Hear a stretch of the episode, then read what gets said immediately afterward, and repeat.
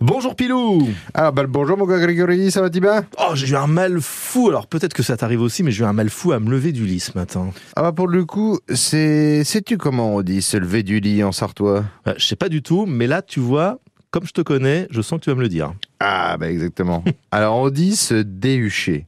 Se Ah. déhucher du lit, qui est quand même bien plus joli. Et on l'utilise aussi pour dire se lever tôt quoi. Ah oui, donc ça, ça, ça me concerne, mais on le dit que pour se lever du lit Euh non, tu sais bien que dans notre patois on a nos variantes. Donc on le dit aussi déhucher pour chasser quelqu'un d'un lieu ou à l'inverse, quitter un lieu sous la pression quoi. Ah oui. Donc, si tu veux virer quelqu'un qui est dans tes pattes, tu lui diras déhuche-t'es de là.